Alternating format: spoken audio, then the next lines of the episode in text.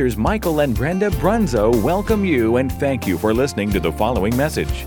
This message was recorded during a regular service at Faith Fellowship Church. The Bible tells us in Romans 10:17, faith comes by hearing and hearing by the word of God. So we believe this message will encourage and strengthen you in your daily walk of faith. God bless you as you listen.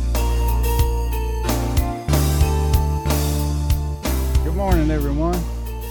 Thanks for joining us this morning through this Facebook Live feed. I'm told that if you share this page with your friends, that they'll be alerted just in case they forgot. We don't want them to miss this message this morning.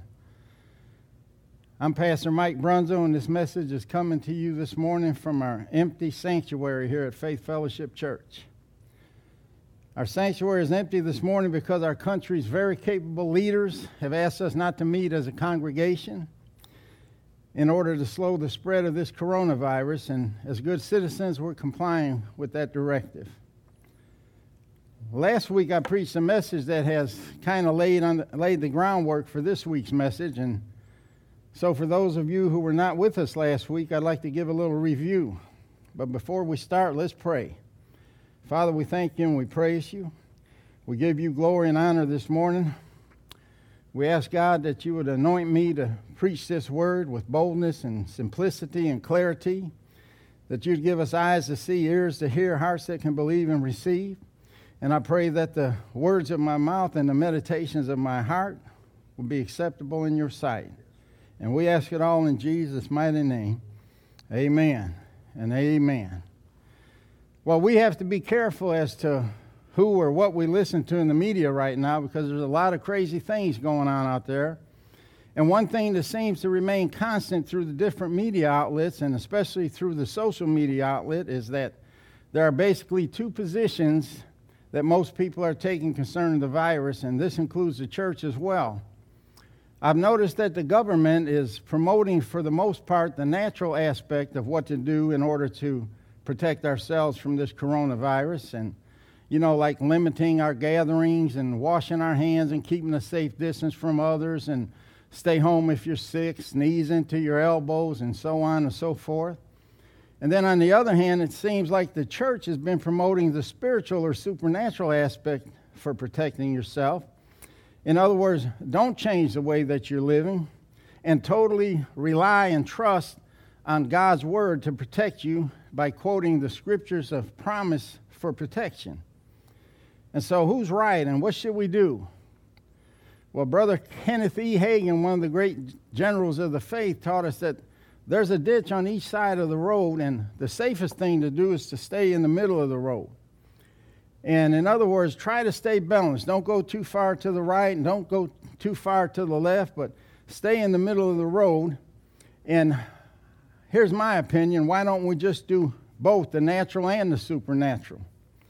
His son Kenneth E. or Kenneth W. Hagin says that uh, when the natural and the supernatural come together, it makes an explosive force for God.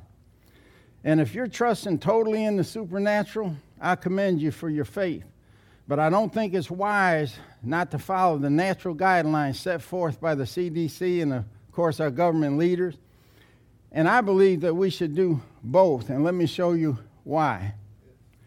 When Jesus was being tempted by the devil in the wilderness, the Bible says that the devil took him up to the pinnacle of the temple, or a high place on the temple, and he told him, Cast yourself down, for it is written, He shall give his angels charge concerning thee, and in their arms they shall bear thee up, lest at any time thou dash thy foot against a stone.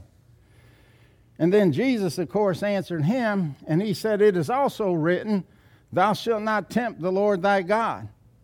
And, uh, you know, he could have jumped from the temple and he could have relied totally on the supernatural, the angels to come and catch him and bear him up in their arms and bring him down safely. Or he could have just did the sensible thing, which he did do, and just not cast himself down. So, uh, in other words, don't do something stupid in the natural and then expect the supernatural to save you. You know, thank God we can believe the word for supernatural protection and supernatural things and miracles. And, but that doesn't mean you can go around licking doorknobs and expect God to protect you. How about we believe God, disinfect the doorknobs in our lives, and uh, keep our tongue in our mouth where it belongs? Another thing I've noticed is that it seems like this coronavirus caught the world by surprise, but it shouldn't have caught God's people by surprise. Jesus told us concerning the times we're living in right now that there would be signs on the earth distress, trouble, and anguish of nations, bewilderment and perplexity without resources, that they would be left wanting, embarrassed, in doubt, and not knowing which way to turn. And this is the exact uh, condition of the world today. The nations of the world are definitely distressed, they're troubled, they're bewildered, they're without uh, necessary resources to combat this disease. They're embarrassed, they're in doubt, and they don't know which way to turn. And I thank God for the leadership that we have in this country and President Trump and Vice President Pence and his cabinet and his staff. They're making decisive decisions and they're leading us in the right direction. And I believe that if we continue to pray for them, they're going to get us through this mess.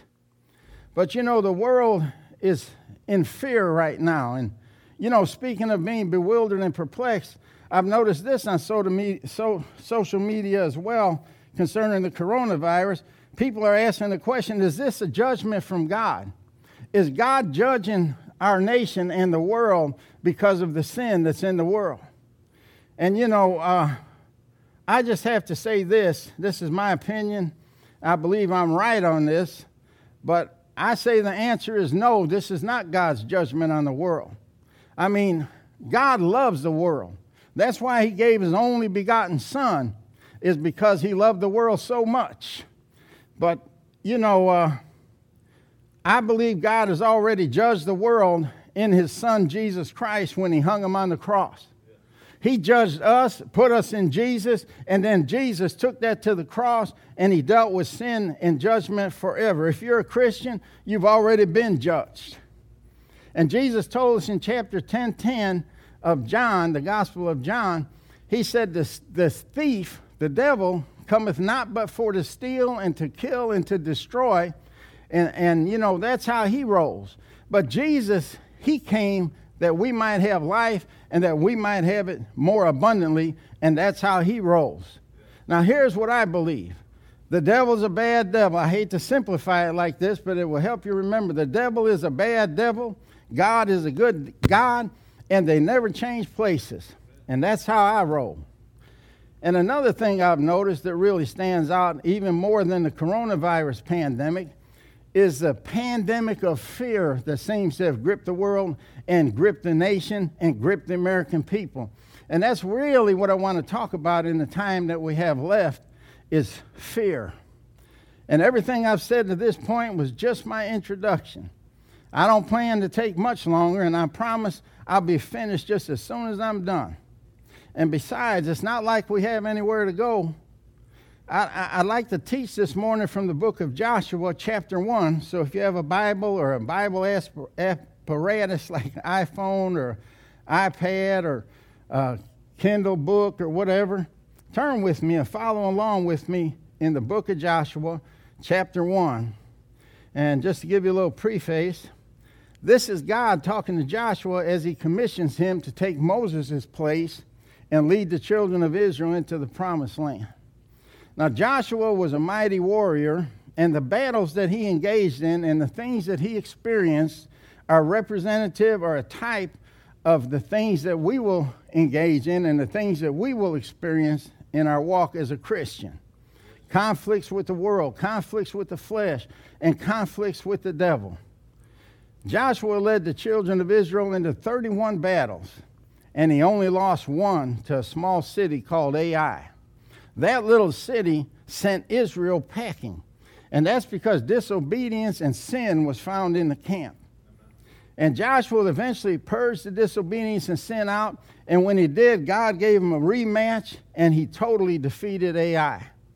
So there's a lot to learn from Joshua, and one of the first things we need to learn is that when there is sin and disobedience in the camp, you will never be successful, you will never be prosperous, you will never be victorious. We need to get the sin and the disobedience out of our camp before we face our enemies.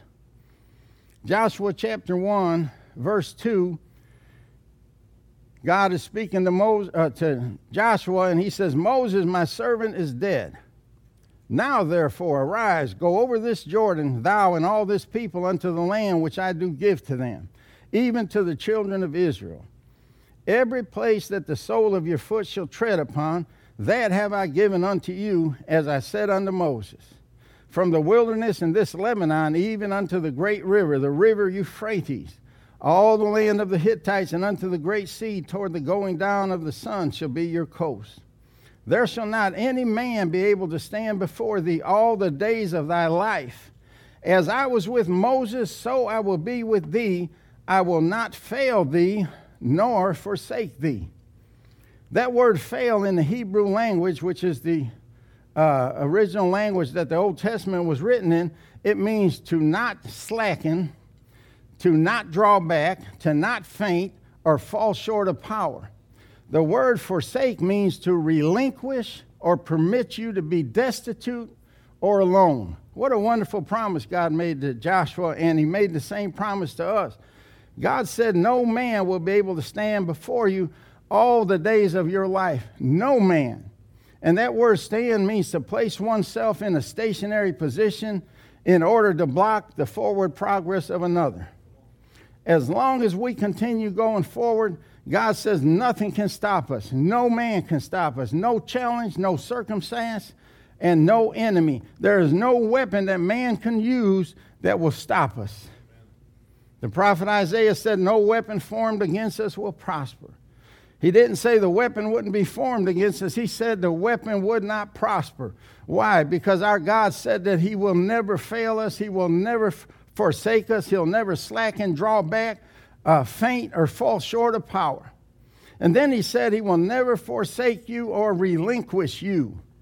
And I found that word relinquish interesting. It means, among other things, that He will never leave you, resign from you, walk out of your life, give up on you, depart from you, pull out on you, or abandon you. And I know everyone listening to me this morning, without exception, has experienced relinquishment in your life to one degree or another. You've been relinquished by someone you loved and trusted. Maybe your father, maybe your spouse, maybe a sibling, maybe a close friend, maybe someone that mentored you. But at some time in your life, someone you loved and trusted bowed out. Someone walked out of your life. Someone departed from you or abandoned you. Someone gave up on you. And I know it hurt more than you can even describe. But I'm here this morning to tell you that our God will never relinquish you. He will never forsake you. He'll never abandon you. He'll never turn his back on you and He will always be with you and He will always love you unconditionally. I've said this before, but it's important enough to say again. Our God is omnipresent, and that means that He is everywhere at all times. And we must be keenly aware of God's presence in our life. We must be keenly aware that we are never alone. And we have to know in our hearts that God is always with us. And when you wake up in the morning, He's there. When you're primping in the mirror, getting ready to start your day, He's there. When you sit down at the breakfast table, He's there. When you get in your car, He's there. When you get to wherever you're going, He's there. You can go to the furthest, furthest corners of the earth, and He's there. He's everywhere at all times. You're never alone.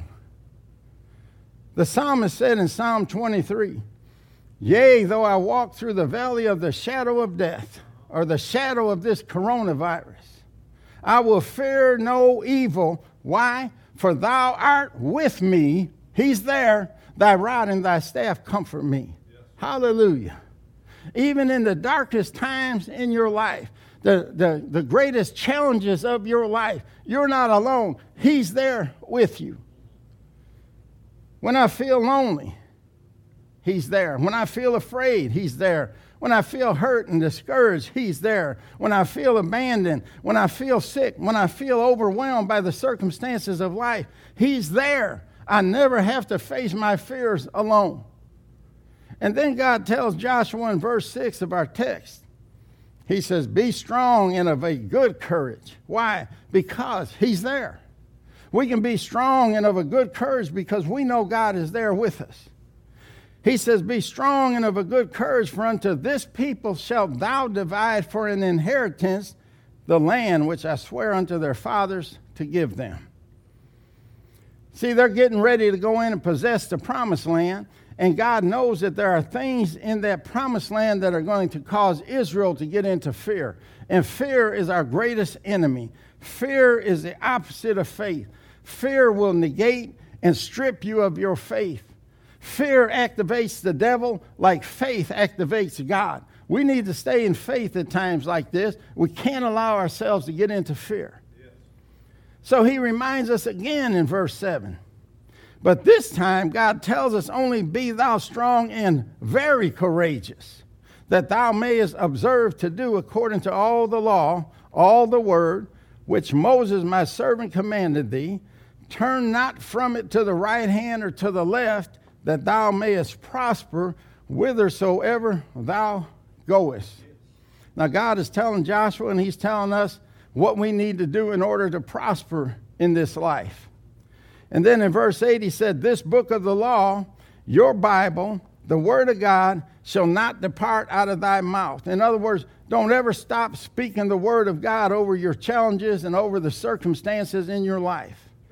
But thou shalt meditate therein day and night that thou mayest observe to do according to all that is written therein.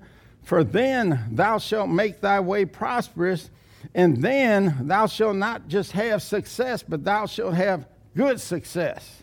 I don't know what the difference is, but there got to be a difference between success and good success. I want good success. So we're instructed to meditate on the Word of God so we won't forget it and so that we will become doers of the word. Being a doer of the word is what's going to make Joshua and what's going to make us prosperous and successful in life. God is exhorting us this morning to become doers of the word because prosperity is built into the word. Success is built into the word. Faith is built into the word. Victory is built into the word.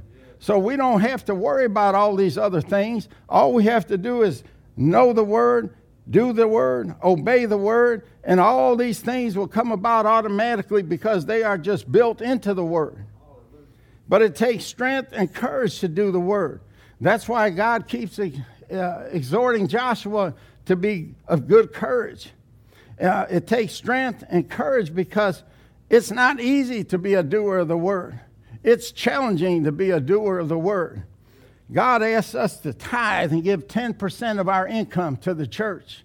I mean, I don't know if you realize it or not, but the church has bills just like we have bills at home and in our household. You know, we have a mortgage, we have an electric company to pay, a gas company to pay, we got pay for garbage pickup. All these things have to be paid for in the natural.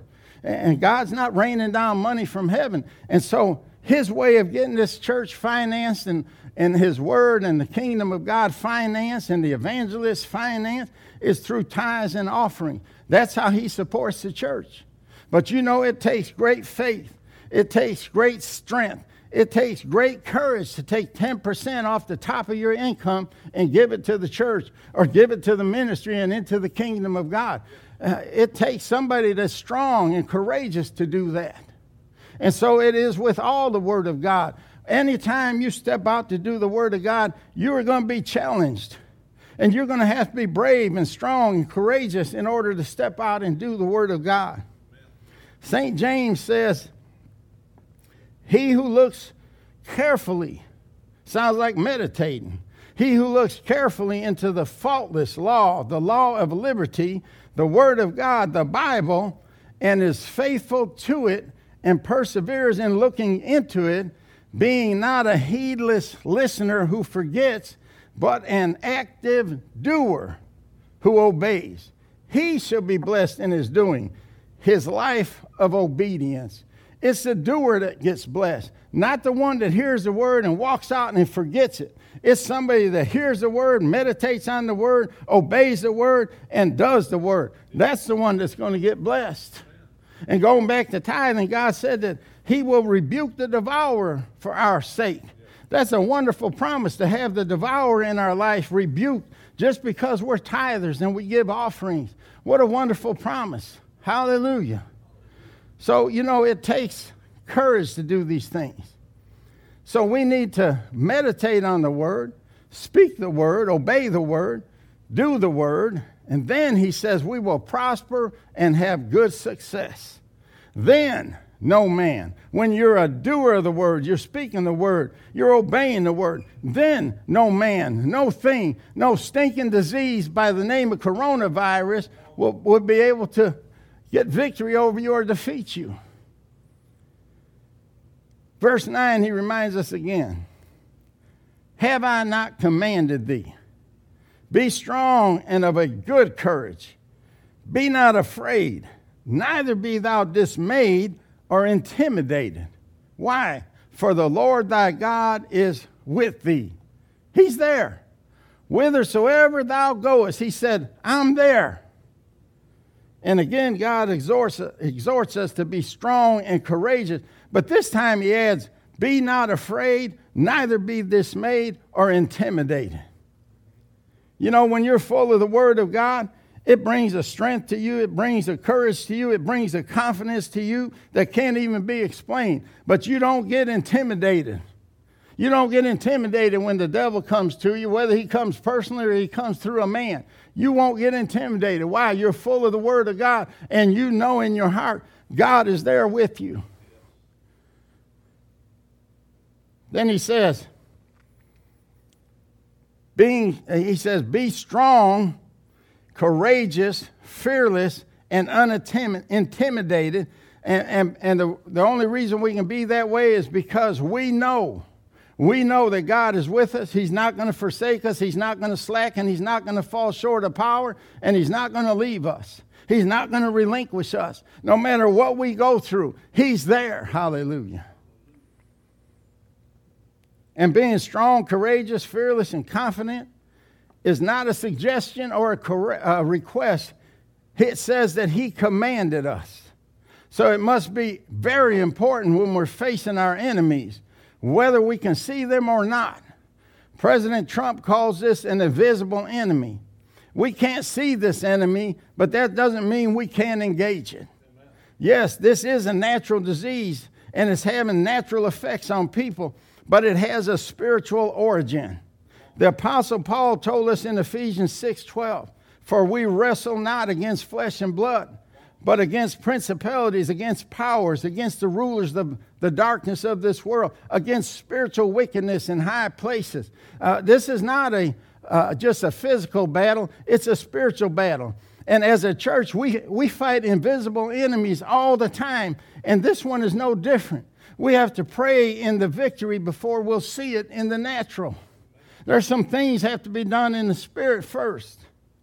And God is commanding us to be like this because when you're not being strong, when you're not courageous, when you're not fearless and confident without Im- intimidation, then you're open to fear. And you can't be in faith and fear at the same time. And I can't emphasize enough the importance of overcoming our fears. I overcame a fear this morning to get in front of this camera.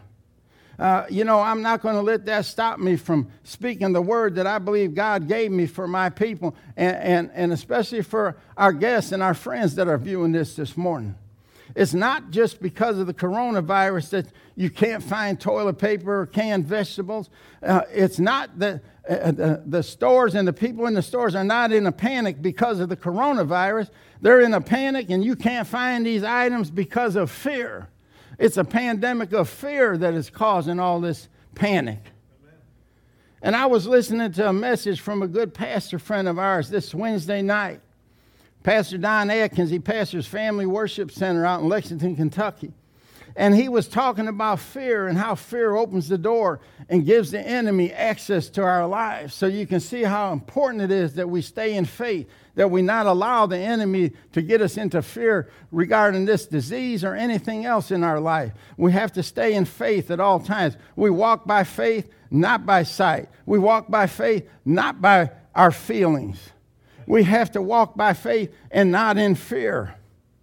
And he used as an example the life of Job and how Job opened the door to fear and allowed the enemy into his life. And God described Job in Job chapter 1 as a good, righteous man, blameless, and a man of complete integrity, a man that feared God and stayed away from evil. What a wonderful testimony. We should all have a testimony like that. And we should all, uh, you know, go around uh, living our life so that we're so pleasing to God that He testifies for us.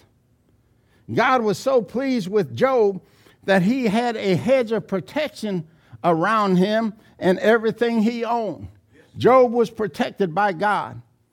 Anyway, one day the angels of heaven come before God, I don't know, maybe to present themselves in worship. And the Bible says Satan came with them. And the Lord asked him, He said, Where are you coming from? And Satan replied, From going to and fro in the earth and from walking back and forth in it. And the Apostle Peter tells us that the devil walks about. He walks about like a roaring lion, seeking whom he may devour. That means he just can't devour who he wants. He has to have permission to devour you. He had to have permission to test Job. Uh, he just don't have free reign in a Christian's life. And, and you know, the, Peter said, didn't say he was a roaring lion. He said he was like a roaring lion like a roaring lion. That's a big difference. But this lion don't have no teeth. Amen. I know it ain't good English, but it's good preaching. And we could say it this way this coronavirus walketh about as a roaring lion, seeking whom it may devour. And, I just have this to say, Mr. Devil, don't bother coming to our church. Don't bother coming to our house because you may not devour us. Amen. Our people are may nots. Go somewhere else. Hallelujah. Well, anyway, the Lord said something I thought was unusual to Satan. He said, Hey, since you've been going to and fro on the earth, have you considered testing my servant Job? And the devil said, As a matter of fact, I did check him out, but I noticed you have a hedge of protection around him. His house and everything he owns is protected. I can't touch him. He said, But I'll tell you what, if you remove the hedge, let me get to him. I bet I can make Job turn on you and curse you. God said, You got yourself a bet, mister. And so God removed the hedge and allowed Satan access to Job's life, but he put a stipulation on him. He says, You can touch everything he has, but don't touch his flesh. Don't you touch him. So even when the devil has access to our life, God has limitations on him. Hallelujah. And, and, and Satan went to work in a hurry. He didn't waste any time. He had the Sabaeans raid Job's farms, kill all the farm workers, and steal all his animals. And then he created a lightning storm and burned up all of Job's sheep and all of his shepherds. As if that wasn't bad enough, Satan had three bands of Chaldean raiders steal all of Job's camels and kill his servants. And then the devil creates a hurricane that struck the house where all of Job's children were staying and killed every one of them. You talk about having a bad day. And I know it's hard to comprehend, but God does allow adverse circumstances in our life for the sole purpose of testing our faith and testing our obedience to see if we would obey Him or not. And, on the surface, it seems like old Job is down there minding his own business, being as righteous and good as he could possibly be. And God challenged the devil to test Job's faith. What did poor old Job do to deserve that? But let me, let me tell you something. If Job was so righteous, then why would God give Satan access into his life? And here's the point I, that Pastor Don made or brought out, and that I'd like to make here as well. He pointed out in Job 3:25, Job said something out of his own mouth, and we think that's what got him in trouble. See, Job confessed, "For the thing I greatly feared has come upon me, and what I dreaded has happened to me." Do you see why it's so important to stay in faith and not get into fear? Because fear will open up the door to the enemy. Now, I don't know if you realize it or not, but Job was a good man. He was an upright man. He was a righteous man. He was a man that loved God and eschewed evil. But the Bible tells us that Job was so concerned and afraid of his children sinning that he would make sacrifices for his children. So even though Job was all these wonderful things and he pleased God, Job had a flaw. And that flaw was that he was in fear over his children. And that fear opened up the door to the enemy. And it wasn't like God didn't have nothing for the better to give the devil to do but test Job. It was because Job was in fear, and fear is what broke down the hedge that was around Job's house and all of his belongings. And that is what gave the devil access into Job's life. Fear. That's why it's so important that we stay out of fear. The thing I greatly feared has come upon me. He couldn't have been in faith if he was in fear. And what I dreaded, he not only feared it, but he dreaded it. And that opened the door to the devil. And Job wasn't the man of faith we thought he was. Otherwise, this wouldn't have happened to him. It was because of his absence of faith that allowed him to get into fear, and fear is what allowed Satan access into Job's life. Job allowed himself to get into fear, and fear is what opens the door to the devil. So don't get into fear.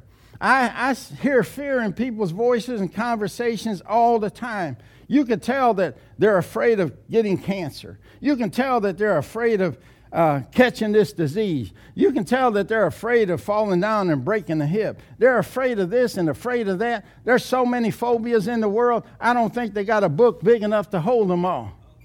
But there's only one God and there's one faith, and it will defeat every phobia, every fear that we could possibly have. No man can stand against us. No fear can stand against us. And that's why when we get into fear, we need the first thing we need to do is face our fears.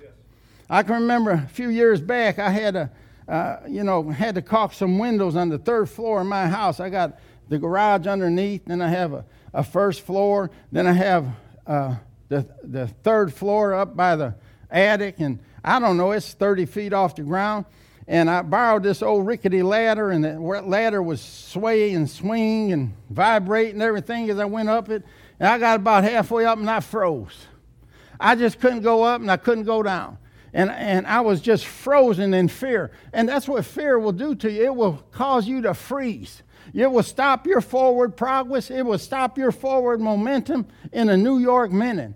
I knew then I had to get over that fear. Uh, if not for anything else, but to get back down the ladder. But I chose to go up. I said, I'm going to do this in the name of Jesus, and nothing's going to stop me. And I went to the top of that ladder, and I'll tell you, within five or ten minutes, I was I, I, hung on for a few minutes up there. In five or ten minutes, I was hanging over the side and caulking the windows and everything. I was confident. I dispelled that fear totally. That fear left me. I have never been afraid to get on another ladder. I was afraid of getting in front of this camera. I even thought about let's just do a audio. Let's just put an audio out there.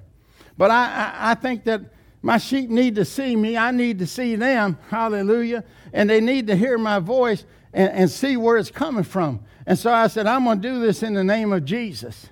And I was, I was almost paralyzed right before I come up here. I, I know you couldn't tell it in my voice, but I, I was nervous. And uh, I, in about five or 10 minutes, because I faced that fear, I feel great right now. I don't feel all that apprehension right now. And that's what we have to do, no matter what it is. If it's a fear, you turn towards it, not run from it. You get right in fear's face and you say, In the name of Jesus, you mess with me, you're messing with my big brother because he's there. He's right here with me. Hallelujah. So, you know, I'm not saying that we shouldn't be concerned or aware of this coronavirus.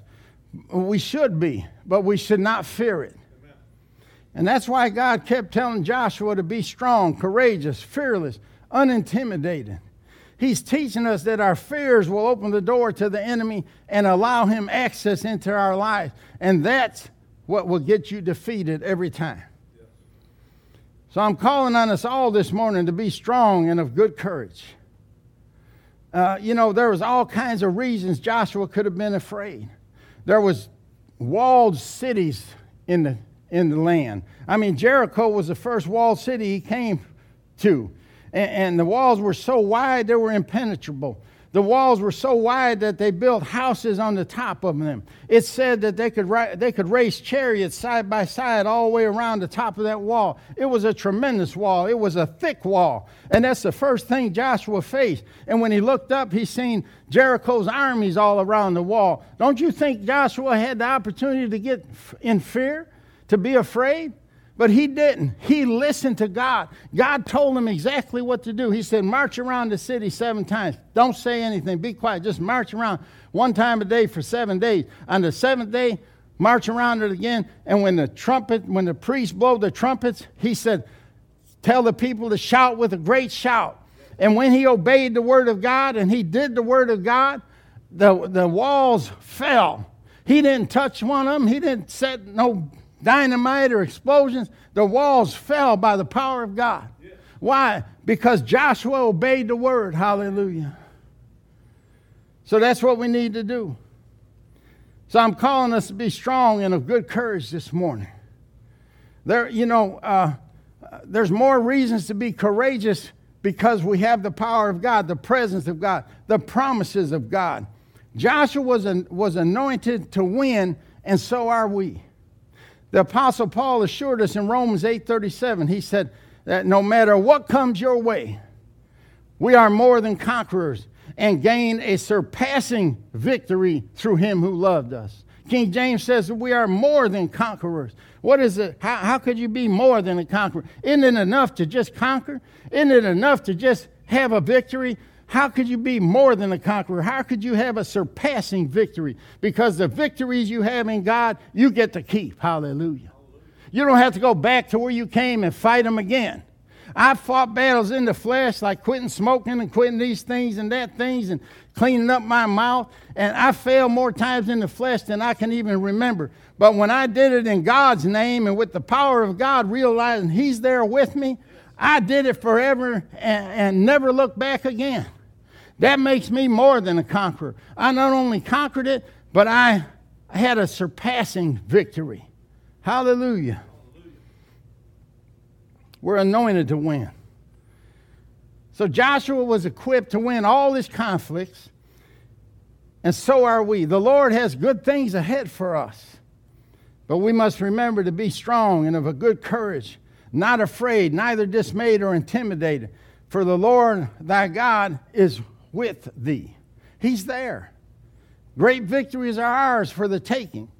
God said if we march forward in faith, no enemy can stand against us. No man can stand against us. No weapon formed against us will prosper.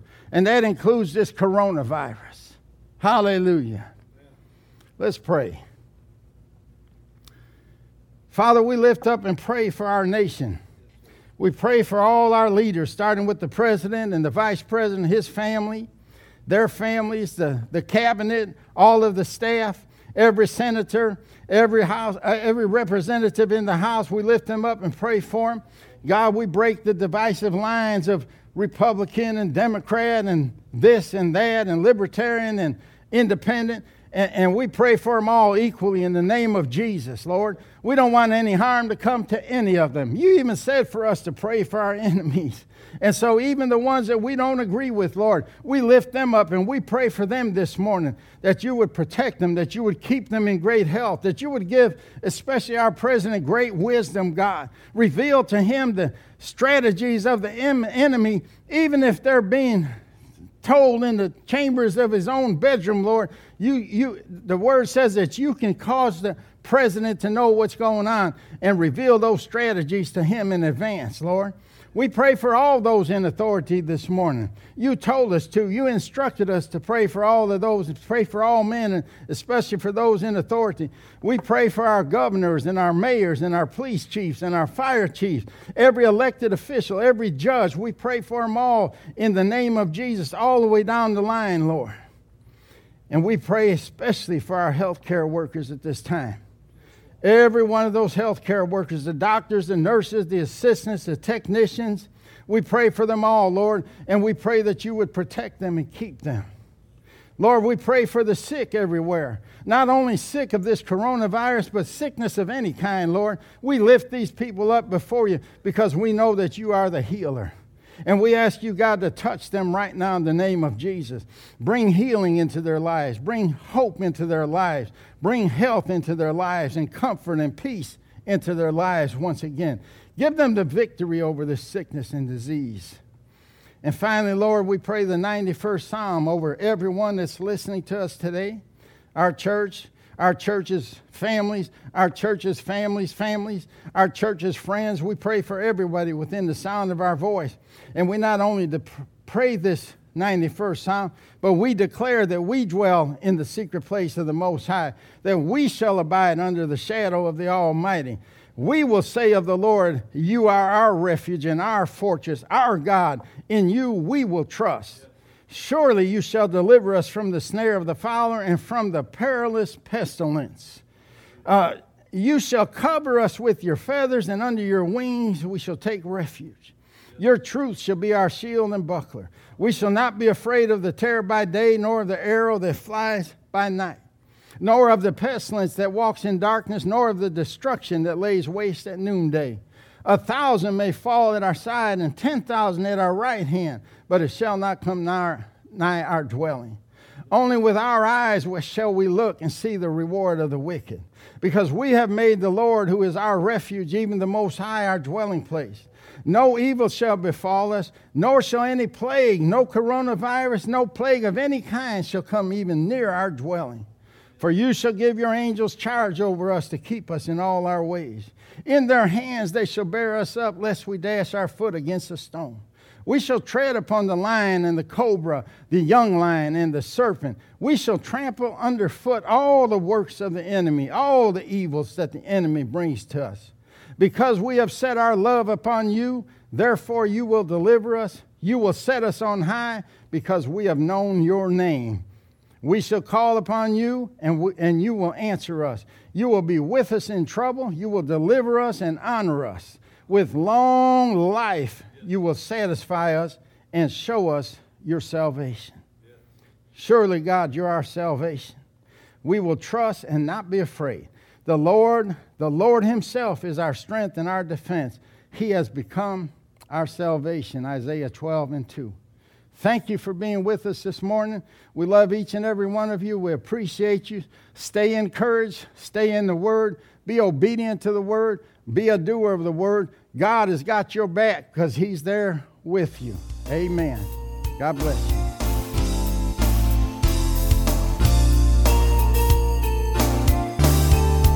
This concludes this message. Thank you for listening.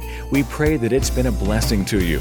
For more information about FFC or its ministries, please contact the church office. God bless you, and remember, Jesus is Lord.